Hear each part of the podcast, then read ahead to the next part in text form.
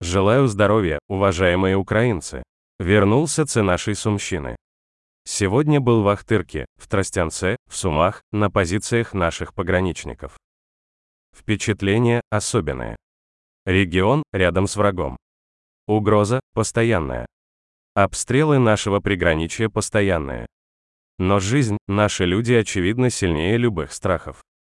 Восстановление продолжается, бизнес постепенно возвращается, люди отстраивают жизнь. Имел честь передать Ахтырке специальное отличие города-героя. Города, который своим сопротивлением помог спасти Восточную и Центральную Украину.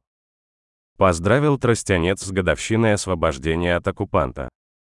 Провел совещание с представителями местных властей и Сумщины, и Черниговщины. Есть вопросы, которые нуждаются в решении будут решены.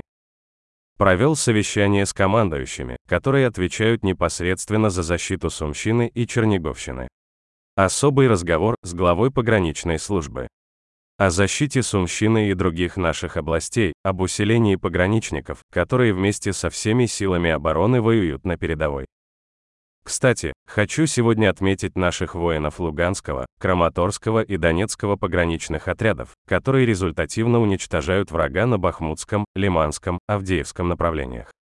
Спасибо вам, ребята. Благодарю отдельно минометные расчеты и аэроразведку наших пограничных подразделений на донецких направлениях.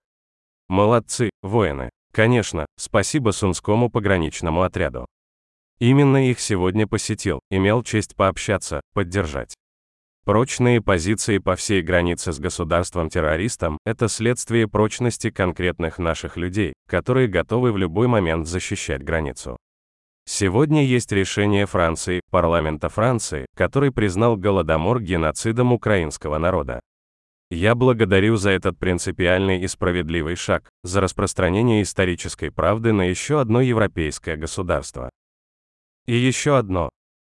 Я хочу сегодня поблагодарить каждого и каждую, кто по зову своего сердца в разных странах, на разных площадках, разными словами, но одинаково честно и сильно напоминает миру, что российская агрессия может закончиться гораздо быстрее, чем об этом иногда говорят. Быстрее, если мир будет быстрее, если мир будет решительнее. Разрушенные украинские города и села вдоль границы государства-террориста, постоянный шантаж России и угрозы уничтожить жизнь еще и в других странах, постоянный отказ от возвращения настоящего мира и издевательства над базовыми международными нормами – все это достаточные причины, чтобы оказывать давление и бороться, чтобы не искать компромиссов и заботиться о ценностях мира реально. Реально, каждый день получая результат для свободы. Каждый день получая результат для мира каждый день принуждая Россию к потерям.